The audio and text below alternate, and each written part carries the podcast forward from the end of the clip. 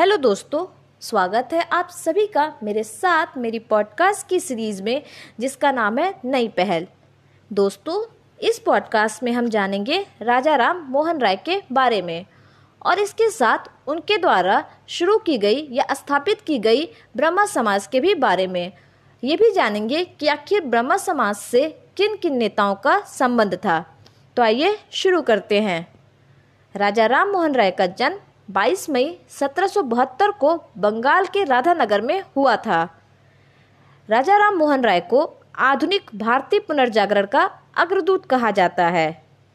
राजा राम मोहन राय अनेकों भाषा के ज्ञाता थे। उन्हें फारसी, अरबी, संस्कृत, अंग्रेज़ी आदि बहुत सारी भाषाओं का ज्ञान था।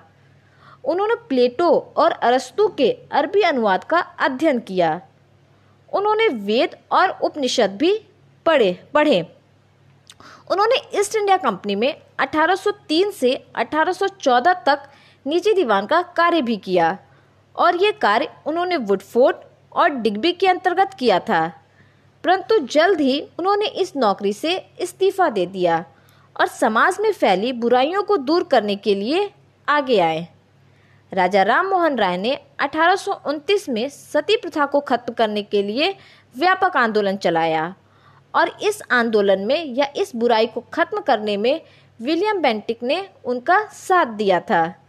राजा राम मोहन राय, मूर्ति पूजा, प्रदा प्रथा, बाल विवाह, विधवा पुनर्विवाह न करने के आदि घोर विरोधी थे। उन्होंने ईसाई धर्म के कर्मकांड की आलोचना की तथा ईशा मसीह को ईश्वर में, ईश्वर के अवतार में खारिज कर दिया। राजा राम मोहन राय ने 1828 में कलकत्ता में ब्रह्म समाज की स्थापना की, जो कि अकेश्वरवाद पर आधारित था। राजा राम मोहन राय को आखिर राजा की उपाधि किसने दी? तो उन्हें राजा की उपाधि अकबर द्वितीय ने दिया था। क्यों? क्योंकि उन्होंने दिल्ली के मुगल सम्राट अकबर द्वितीय की पेंशन से संबंधित शिकायतों हेतु इंग्लैंड गए। राजा राम मोहन राय को भारत के आधुनिक युग के उद्घाटनकर्ता के रूप में भारतीय इतिहास का चमकदार सितारा रविन्द्रनाथ टैगोर ने कहा था। इसके अलावा उन्हें आधुनिक भारत का जनक गोपाल कृष्ण गोखले ने कहा है।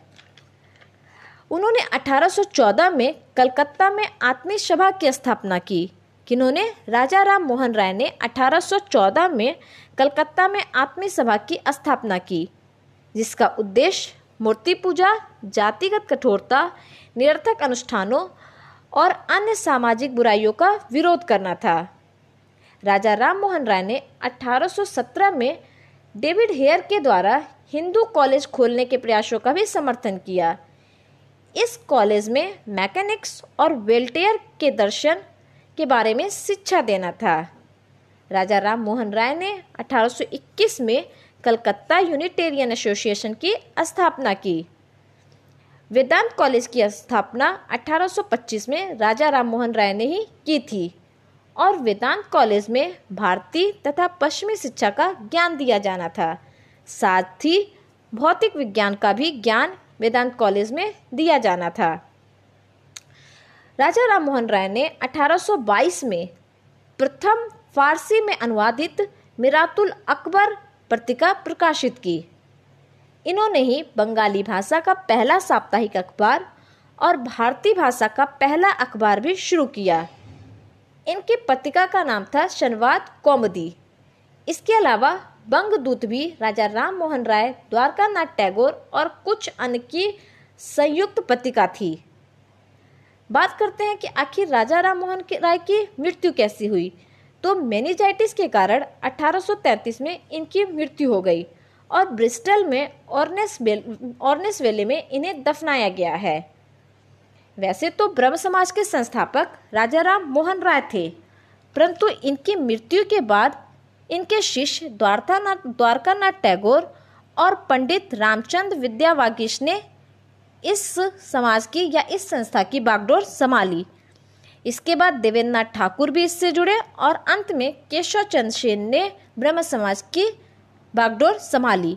आइए देख लेते हैं कि आखिर राजा राम मोहन राय की कौन कौन सी पुस्तकें हैं।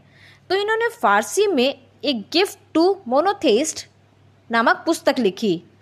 इसके अलावा फारसी में ही तूफात उल मुवाहिदीन भी लिखी। 1820 में ईसाई धर्म पर प्रिसेप्ट ऑफ़ जीसस पुस्तक लिखा। केन और कंठ उपनिषद का अंग्रेज़ी में अनुवाद राजा राम मोहन राय ने किया था। आइए जान लेते हैं द्वारकानाथ टैगोर के बारे में। तत्वबोधनी सभा की स्थापना देवेंद्र नाथ टैगोर ने कोलकाता में की थी। तत्वबोधनी मासिक पत्रिका भी देवेंद्र नाथ टैगोर द्वारा प्रकाशित की जाती थी और ब्रह्मा धर्म धार्मिक संकलन भी देवेंद्र नाथ टैगोर से जुड़ा हुआ था। कुछ बातें जान लेते हैं केशव चंद सेन के बारे में भी।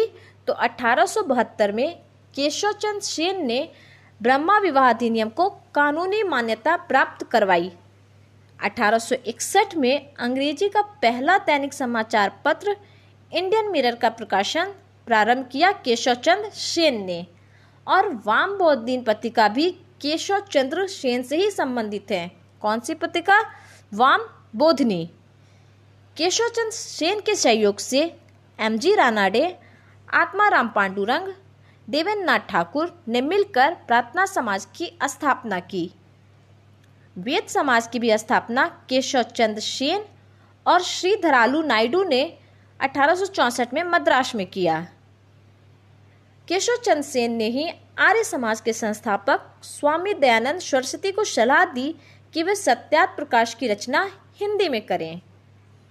देवेंद्र नाथ टैगोर ने वर्ष अठारह सौ बासठ में केशव चंद्र सेन को आचार्य नियुक्त किया और देवेंद्र नाथ टैगोर ने उन्हें ब्रह्मानंद की उपाधि दी थी। अठारह में भारतवर्षीय ब्रह्मा समाज की स्थापना, जिसे नवीन ब्रह्मा समाज या आदि ब्रह्मा समाज कहा जाता है, इसकी स्थापना केशव चंद्र सेन ने की थी। संगत सभा का भी गठन केशव चंद्र सेन ने किया। टेवरनिकल ऑफ़ न्यू डिस्पेंशन या इंडिया रिफॉर्म एसोसिएशन और इंडियन रिफॉर्म एसोसिएशन संस्था भी केशव चंद्र सेन के द्वारा स्थापित की गई थी।